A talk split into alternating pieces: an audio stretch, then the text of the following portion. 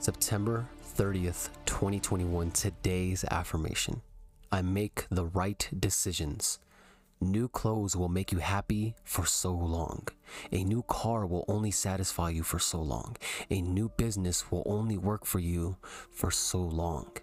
Make the right decisions. What is going to be most important to you now in this very moment? What is going to be better for you right now? And I always like to make my decisions based off of the future.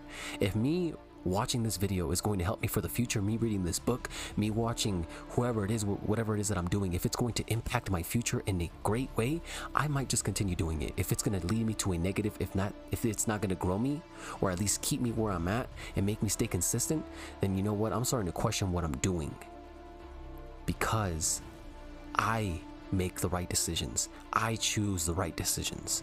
And today's affirmation I make the right decisions. Make a good decision for yourself today.